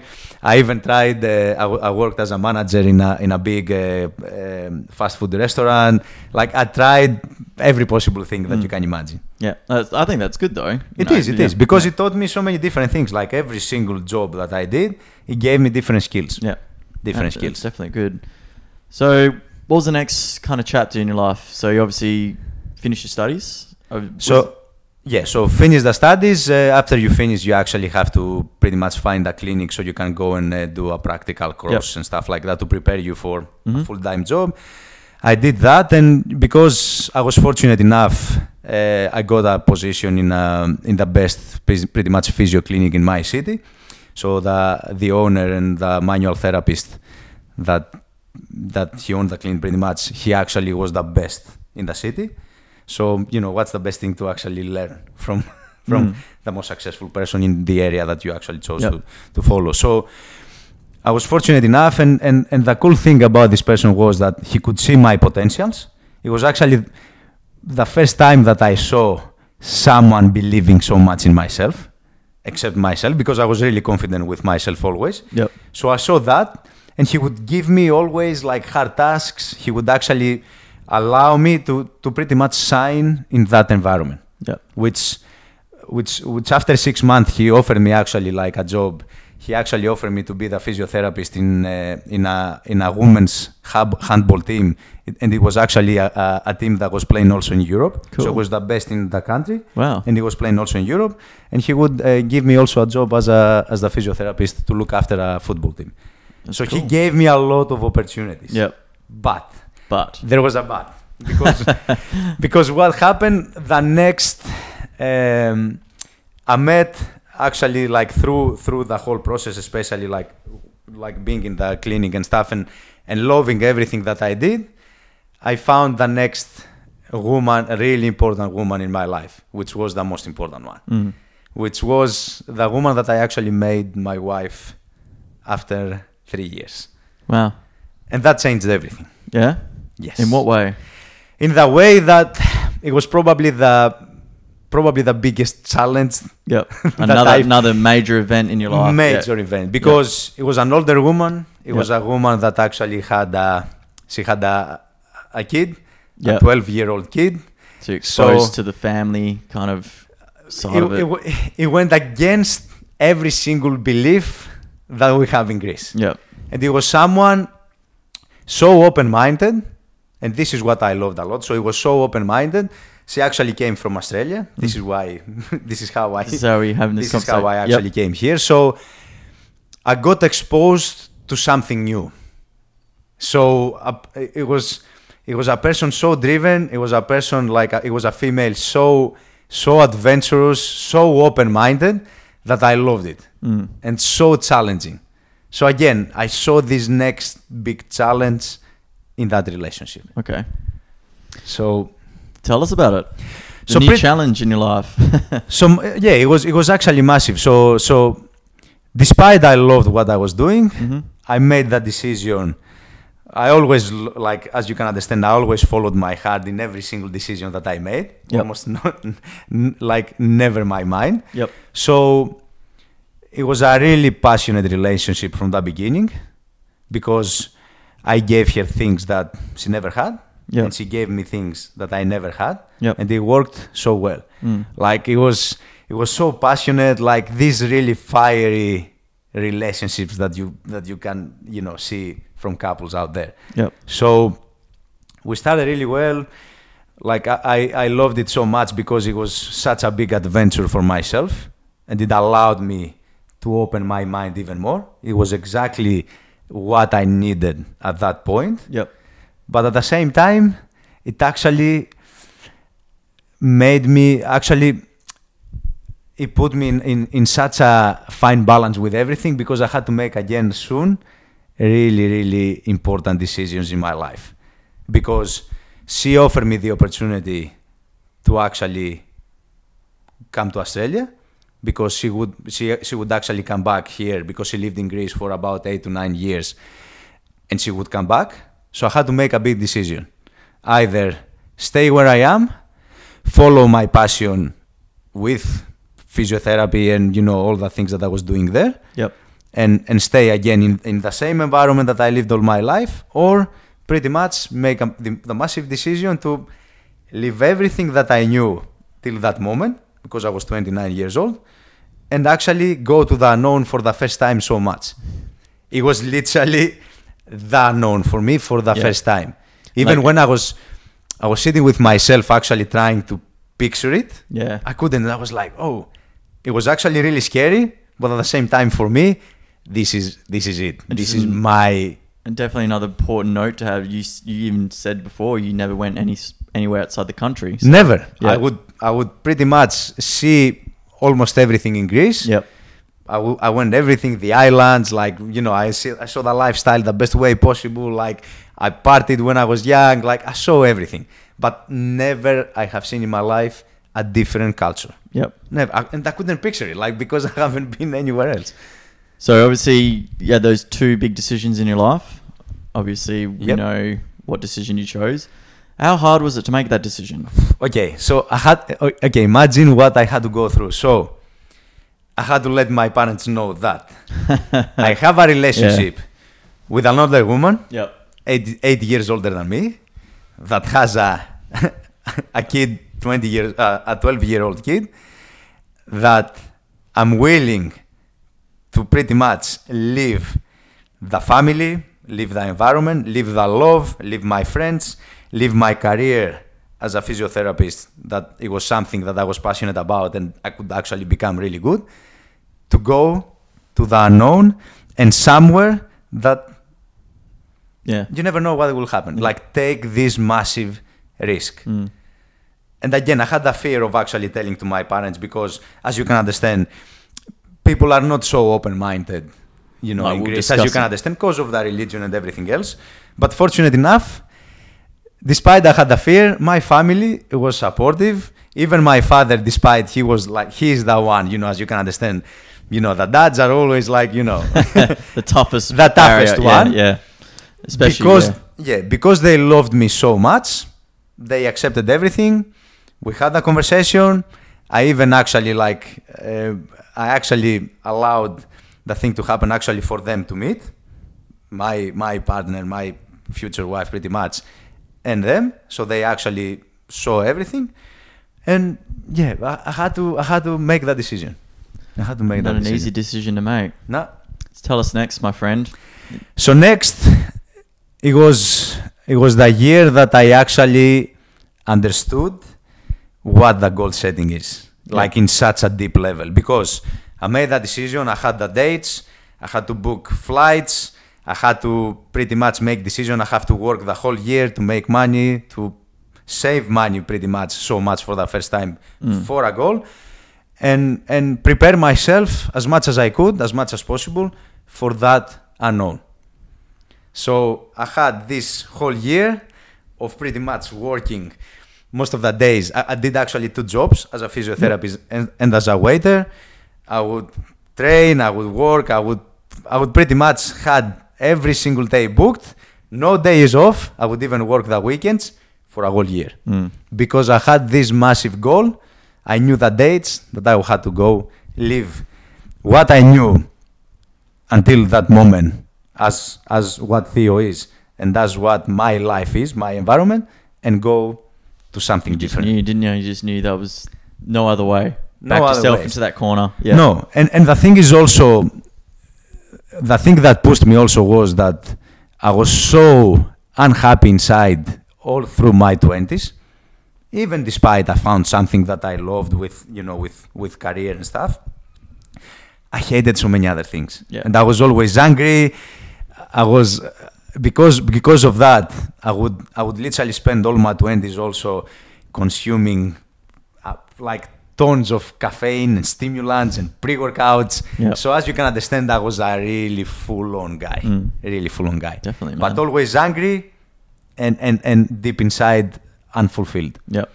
So I knew that I had to try something different. I had to put myself again into that deep end. It's two dangerous combinations there. That's for sure. Unfulfillment and anger. Like, it's Oh. just, and I can imagine because you know I had that same feeling when I was had my old job working in FIFO, and it was just like having that kind of self reflection period. You're just like, this is not what I want to do. Sure, No. I can stay in this industry longer and save up more money, but it's like.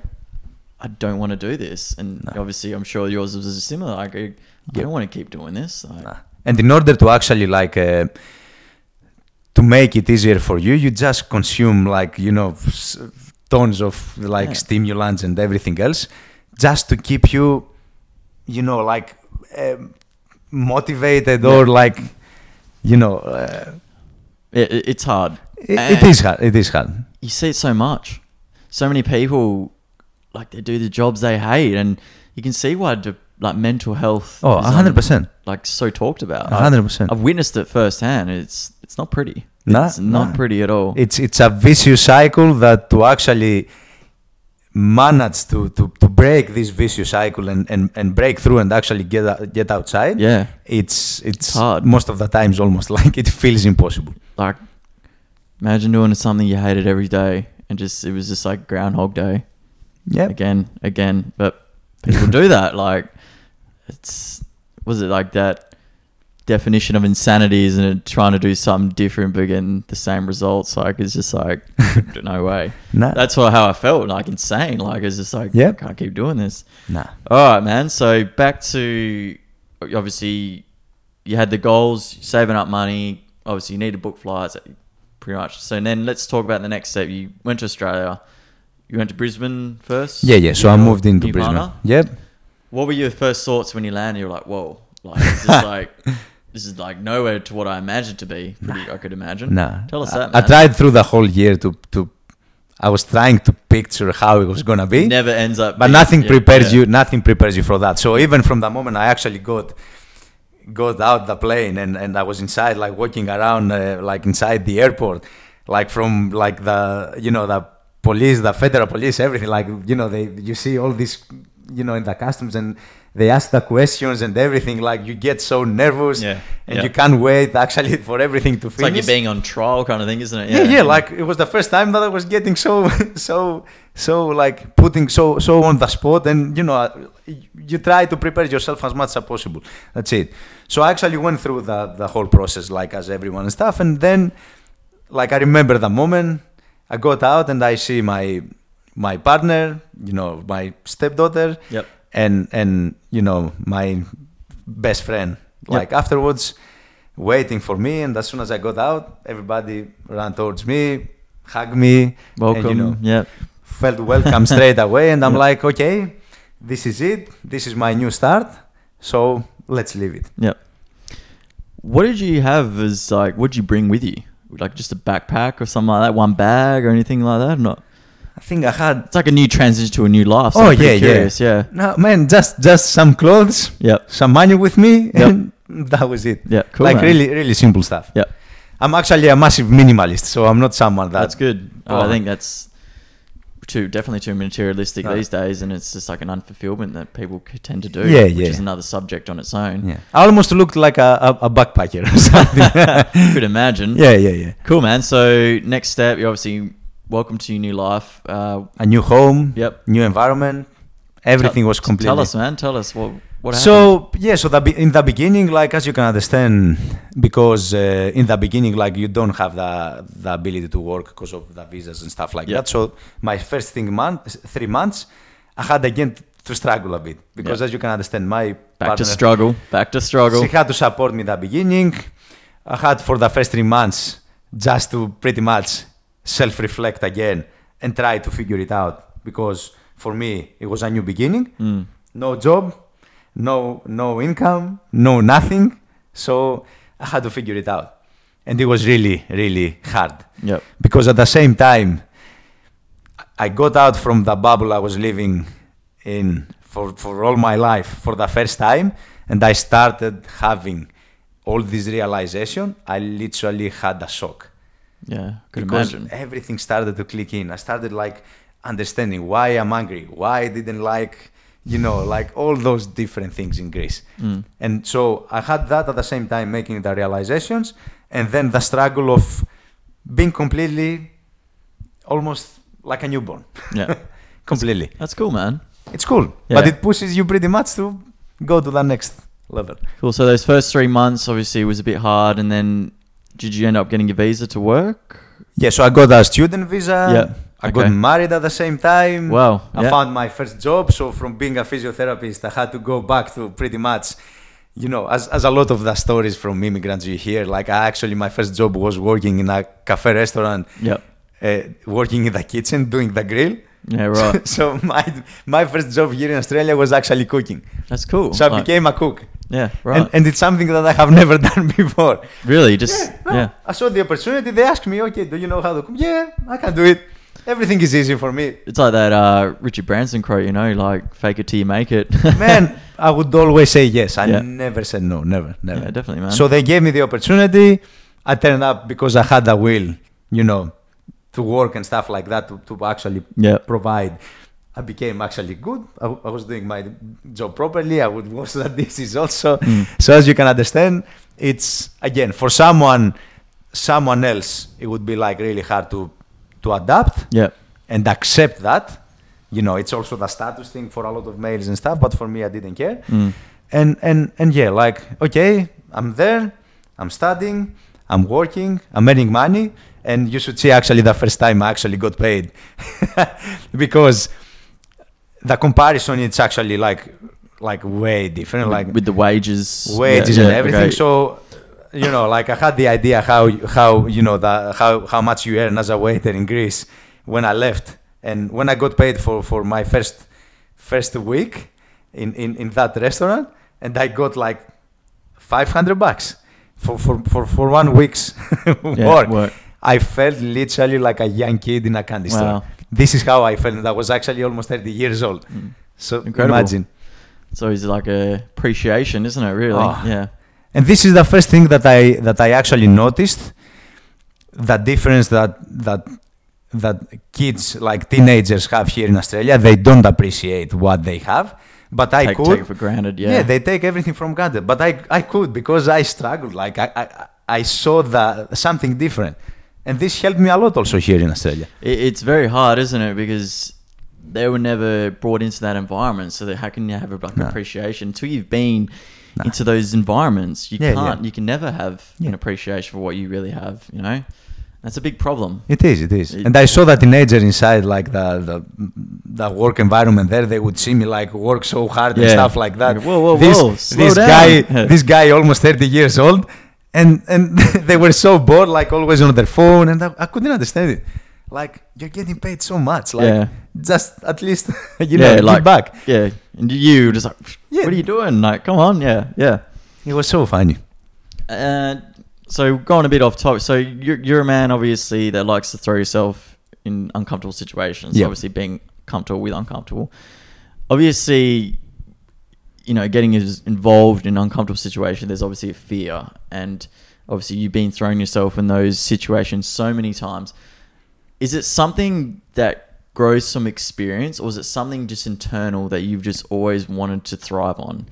Did you always like get better getting thrown into those uncomfortable situations and adapting better, or was always just something you were just good at? You know, how did you keep doing that self over and over again? I think that's important. It, uh, everything comes through experience. Okay. So because this is something that I have done so many times in my life, it became second nature. Yep. So I had the experience, I knew, and I had this certainty deep inside that I can do everything. I can succeed in everything. Like even if someone told me, go and become like a like a physicist or like a like a scientist or something, like can you do it? Straight away I would say yes. Yeah. Right. Because I know I will try so hard until I succeed. I know that. That's good, man.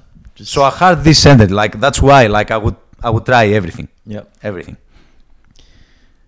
How so do you- experience for me it's it's it's Because I it's think, a that- massive I think thing. that's a very important quality a lot of people should have. You know, how, how can people have more of that quality? Is it something that can be taught, or is it something that's always come, obvious, just born with it? How do you think people can, you know, help themselves to be more self-driven, to be more um, adapted to adversities like that? What would you recommend? You know, something as you've experienced a lot. It's Just keep doing what you do. Just put yourself in those uncomfortable situations. Or yeah, but a lot of people they don't have that. The capacity they don't have that will or Yeah. the capacity to do that. So for me, it's all about mentorship and coaching. Yeah. So finding a mentor, finding a coach to guide you Yeah. and teach you how to do it, right. because it, it is a massive skill that you can have.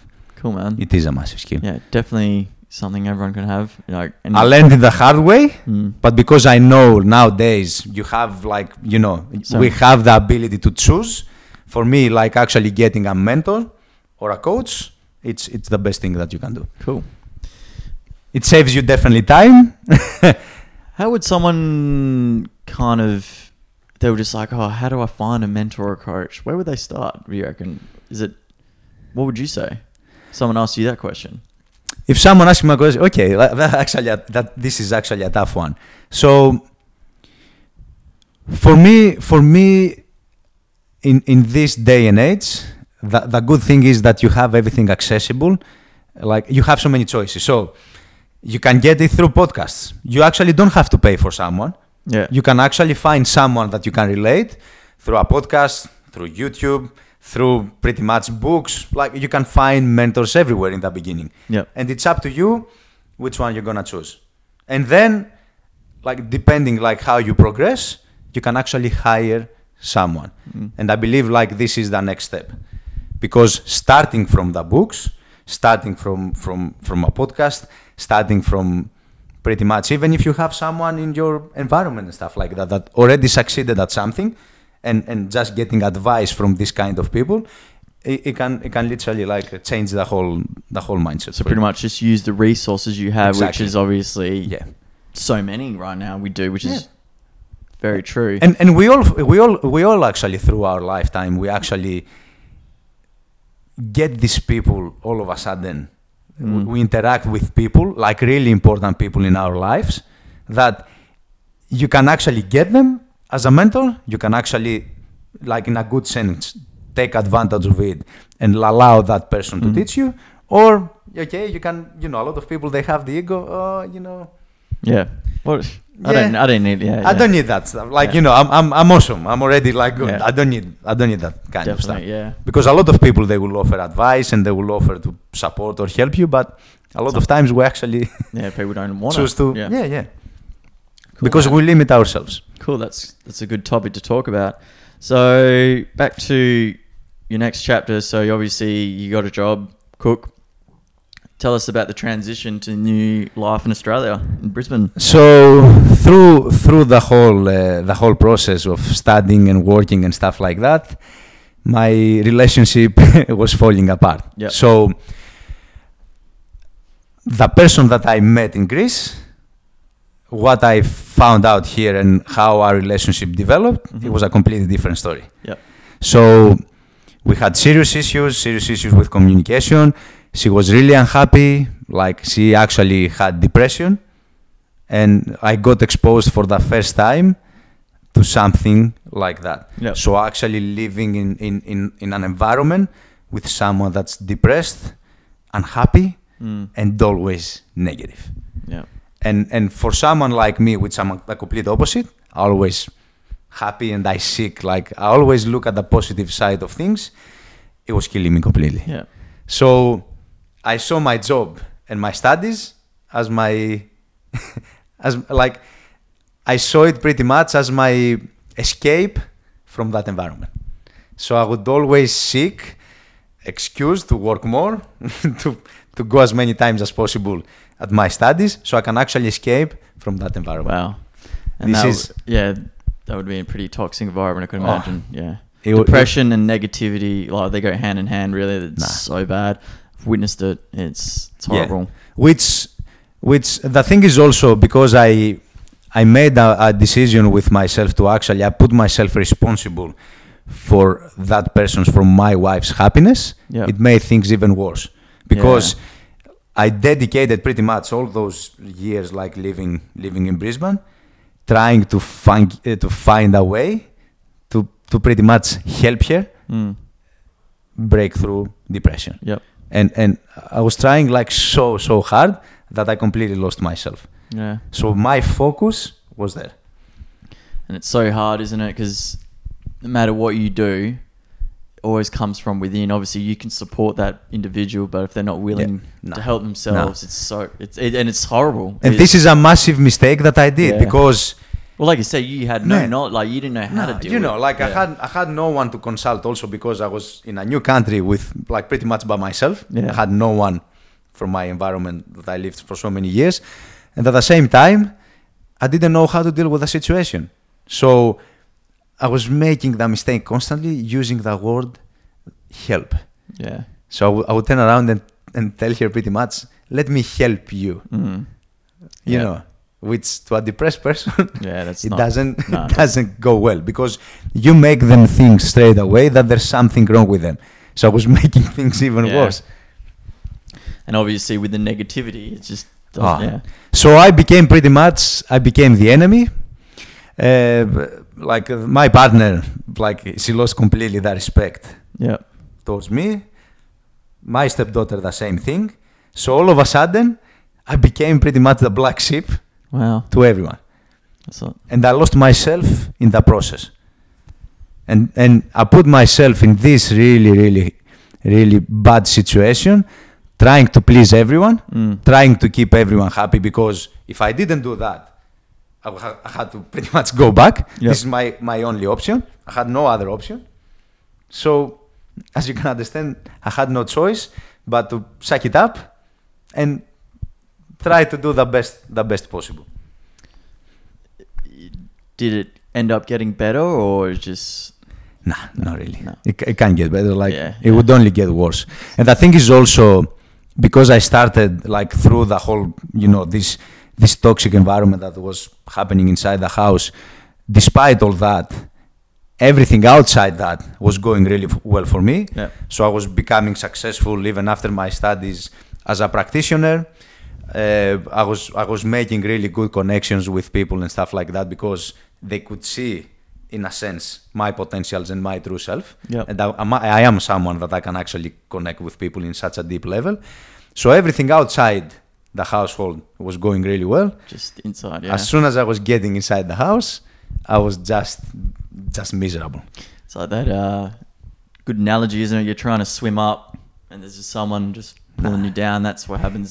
I swimming. actually, bec- bec- I actually heard something really cool, uh, cool recently from Dorian Yates in one of the interviews interviews that he gave, Yep. and he described uh, pretty much how it is when you have a psychedelic experience. Yep. And this is, and it actually the analogy goes also to what we're saying at the moment. So you you, you are just by yourself.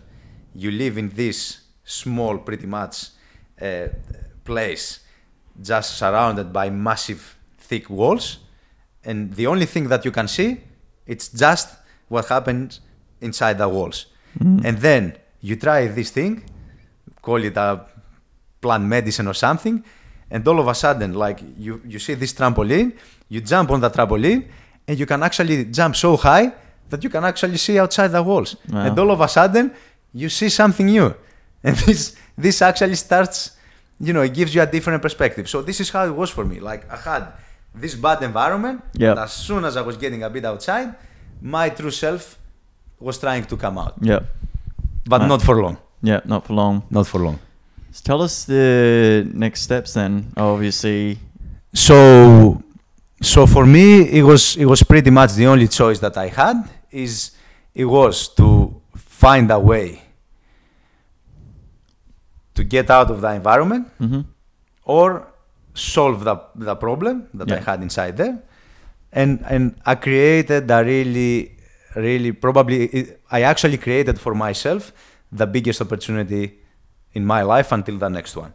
So through through through my job as a pretty much as a practitioner, as a massage therapist, uh, I had as my clients pretty much the the owners and even the staff of the business that I work for at the moment Yep. which is ATP Science. It's it's a really big successful business in the Just- and just for people that haven't heard of it, just elaborate what ATP Science do. so ATP Science it's it's pretty much it stands for Advanced Technologies of Pharmacology Yep. And it's it's in the health and wellness industry pretty much. Yeah. So they make supplements but it's it's the best quality in the market at the moment and they are designed from a naturopath and they are completely natural. Yep. So you don't have anything artificial, no genetic Really emphasizing the quality, not quantity. quality. Yeah. and and pretty much actually providing solutions Yep. for pre- people's problems. Yep. That's cool, it. man. So so what I did actually like through the whole you know like the situation that I was into, I just I just picture myself um, like actually working as a as a sales rep hmm because I had this uh, this this actually image from from my best friend actually uh, that I was living inside the house with, which was my wife's best friend. Yep. She became also my best friend, and this was the first time that I actually saw. Uh, I got exposed to, to something like that, to, to this particular pretty much um, uh, occupation.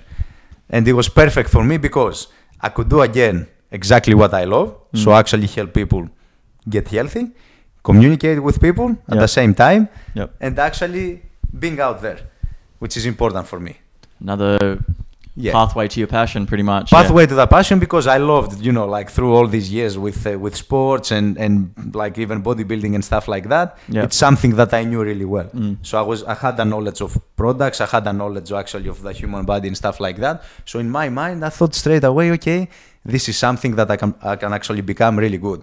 Yep. So one day, before I actually like uh, proceeded proceed proceeded to the treatment with the owner of the business, I sat him down and I told him, okay, Made do you have 10 minutes before we go in? And I go, he accepted, of course, and I literally shocked him because I proposed myself to become for them the sales rep in, in WA. Cool. And that's without even knowing if Yeah. they knew someone, without even knowing anything. it's good, isn't it? Like you just got to remind yourself, like people confront themselves like a situation like that, you, they think the worst thing possible, but it's like the worst thing possible. Who'll just say, "Nah." Exactly. It's like it's not And- that bad, you know. Like and a lot of people, they are afraid just to, to, to make a simple question. yeah, yeah, That's it. definitely. If you don't ask, you're never never, gonna find yeah. out. So this is how I thought of it, and I said, okay, I have nothing to lose, just ask. Yeah. And I asked. Uh, straight away, he wasn't uh, like negative and stuff, and they decided to go for proper interviews and everything. And through the whole process, which I really appreciated that that they actually did it Mm. the right way, they decided to give me the opportunity and, and actually build build the business in in WA. What qualities do they think that certain person saw in you? Because you had no experience in that field. Was it sales? Pretty much would be a big. I had I had retail experience and you know Retail, yeah retail yeah. experience. You know I can understand the human body. I had knowledge of you know everything and stuff like that. But I haven't done this particular job before, and even and especially in a new. it was like a management role as well. You said Yeah, as well. yeah, yeah, yeah, yeah. Obviously, that wasn't an easy decision to make. What qualities did they think they saw in you or a certain individual? I don't know how. They, So definitely personality. okay, Definitely th- personality. Do you reckon that was like the way you came? Obviously, asking for it. you? Confidence. Yeah, yeah, yeah. The personality. Definitely. My ability to build relationships and stuff like that. Yep. So, Yeah, you, yeah. so you obviously got the job Yes. and made the transition to WA, and leaving obviously the past behind you. So for once again, I had to pretty much put myself in a completely new environment. Yep. new job, Yep. new new city, Everything. Yeah. Start again. Reborn. start again Yeah. again, which Well- I love. yeah. Obviously. Yeah. It's good. Uh, how how long ago was that in Perth? How long have you been here now? Three years ago, Yeah. okay. almost three years ago exactly. Three years ago. What what a wild roller coaster for sure. Oh, And you're still in that same position? yes, Yeah. yes, yes, Okay. Cool, man. yes. So obviously we've come to your beginning to now obviously kind of tied a nice little bow. Tell us about like right now and uh, what, what do you like what's a daily kind of routine for Theo? Tell me that. The daily routine. Ooh. Yeah. I'd like because I think this is important for Okay. obviously a goal driven person like yourself. Okay, so The moment you wake up, let's do it. So this is this is exact. It's actually a good question because it's something that a lot of people struggle, Yep. and and most people they can't actually understand how important it is to create successful habits through your day, and this is something that I developed for the past two years for myself, Mhm. and this job, this role in this job, actually allowed me to do that. Yep. So, do you want to find out my current routine? Do it. Yeah, let, let's do it. So, so my structure, the way I structure my day at the moment is I try to get up as early as five to five thirty always. Mhm. I try to, to actually like the latest five thirty. The first thing that I do straight away, it's pretty much at the moment do the Wim Hof breathing technique. Yes. This is the first thing. Yes, definitely. Followed followed by a thirty minute meditation. Yep. Then having the cold shower. Just uh, let's just. I like to.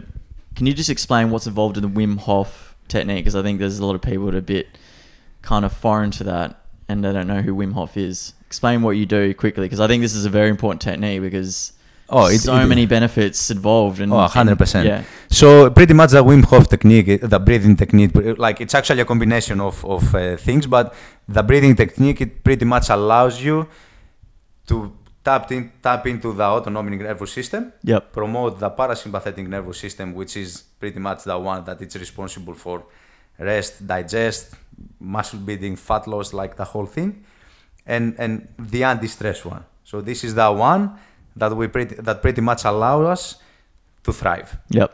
in in a sense. Yep. So doing that first thing in the morning, like when you start your day, as you can understand, it pretty much sets you up Yep. for success. Cool. And if anyone obviously wants to find out more and who Wim Hof is, is a he's a freak. so cool. I love how he he a freak. anyone can do it. Yep, Yeah. anyone can do it, Yeah. and he he showed actually the way because he they have conduct, conducted Yeah. so many studies through him because He's a man that likes to prove. oh always Yeah, and it's Always. good. I mean, he's not a phony. And no Yeah. no sorry, man. So we he's got the living proof. yep. So Wim Hof technique, breathing technique in the morning with a thirty-minute meditation. Meditation, then I jump into a cold, Cold shower, yep. Hopefully the water will be cold enough. yep, actually- definitely, man. which has even more benefits. Then I dedicate another 30 minutes on studying like the book that you know I study at the moment, Yep. and then I jump after that into like my emails and work Yep. and everything else Straight away into that. away. So I have those for It's like a morning, normal morning, routine. Yep. Yeah, yeah. Cool, man. And then what about like midday kind of thing following next transitions? Just more work. So yeah, like work, like as you can understand, like it's Yep. pretty. You know, you have to, Yeah. you know, Yeah, yeah. spend no more need to be said. Yeah. yeah, yeah. As you can, it's a really demanding job, and and my my other my other like habit throughout the day, which is my training, Yep. it's uh, CrossFit. Oh, nice. So I will do the breathing technique again before I go and do my my training in the afternoon, Yep. and this is this is pretty much the other the other successful habit. Yep. Like for me, I have to train. Yeah. I have to. Uh, how often do you train? I try at least uh, five days per week, at Okay. least Yep. five training sessions, Yep. at least Cool. Between five to eight. And like you said, that's like a key factor to you personally. Yeah. Yep. This is all I know in my life. Like, I train all my life. This is something that I can never stop. And also, kind of staying on that uh, subject, uh, supplements. Obviously, you're a man, obviously well endowed in that kind of subject. What do you take personally? So I use I use a lot of the products from from the business that I work Yep, for ATP. because yeah they provide you know most of, of of you know the ones that I require Yep. for my health, and and it's important also nutrition. Mhm. So especially with CrossFit because it's it's so demanding, and, yeah. and strenuous for, for for the physical body. You have to you have to get supplementation and nutrition right. If you don't, you're Yep. gonna struggle a lot. Yep.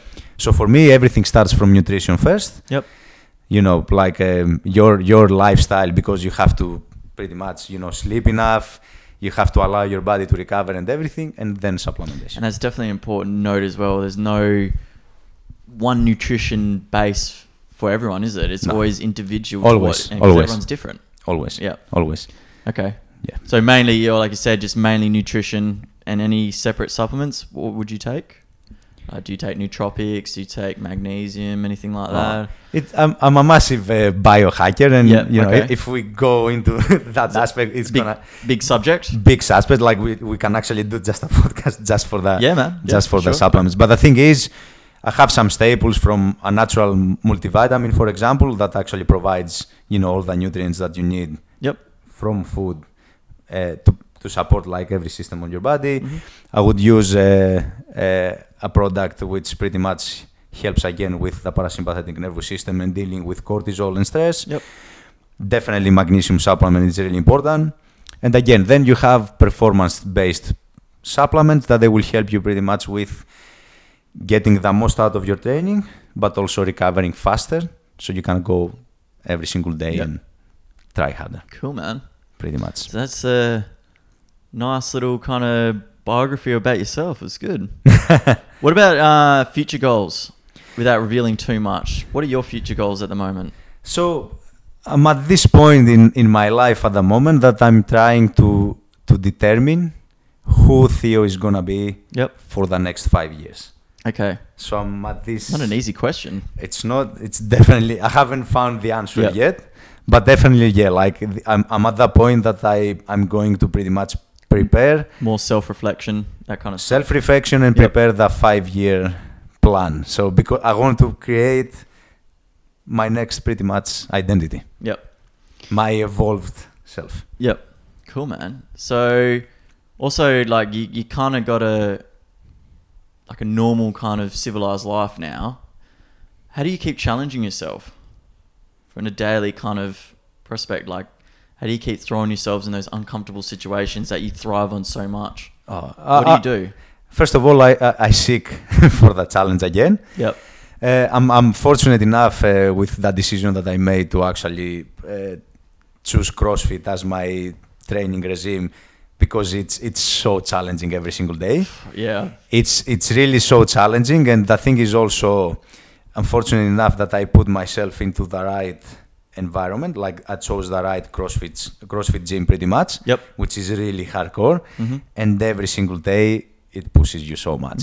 So I have that, and then I try to challenge myself in so many different ways with with studying, with knowledge. I just try every single day to find out something new.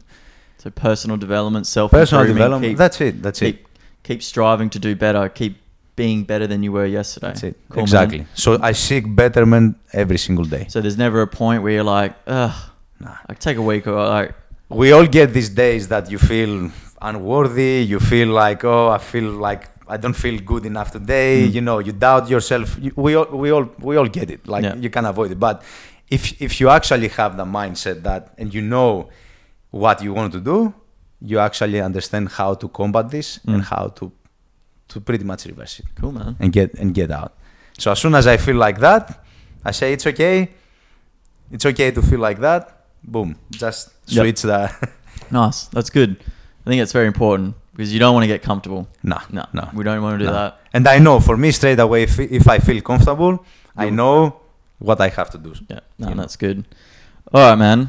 I think we might wrap that up. But there's always a one last thing I like to ask people, and it's kind of it's a hard question to ask, and it's a hard one to answer. So it's more like, what advice, kind of maybe if it was like a quote or anything you've gone through personally, what advice would you give someone else to kind of that resonated with you the most? What a best piece of advice would you give someone today? Actually, I will give you a quote because I, I can actually give I love quotes. Quotes, quotes is like, you can get so many. Like Yeah, yeah. You, you know, we are fortunate we have so many people through Yeah. human history that they said like these awesome things that everybody can resonate. But the thing is, at that moment, at this particular moment, the one that I want to actually advise people to do is from Jim Rohn, and he said, if you work hard for someone else, you make a living. Work on yourself, and you're going to make a fortune. Nice. So I want everybody to work on themselves Mm. every single day, and they're gonna get exactly that. Because working on yourself every single day, you increase your value, and you have no choice but to attract the right people according to Mm. your value. Good advice. And, and and the second one, question everything. Yep. I like that one. That's good. question everything, but everything and everyone. Mm. Don't just accept what people try to put into Mm. your mind. Yep. Just question every single thing. Cool, man. And if you know anyone wants more info about, I don't know, the products you sell or anything like that, where can they go? Or even yourself, I don't know. Oh. Any any resources? You know, social media, as, Yeah. as you know, but even the business that I work for, like it's it's actually like really successful, and everybody like almost ATP knows at the moment. science. ATP science. Yeah. Cool, man. Yeah. All right, That's man. Let's wrap it up, eh? Thank you so much. No, thank you. Thank you for giving me the opportunity to actually Likewise. Thanks. share my story. Cool, man. Over and out.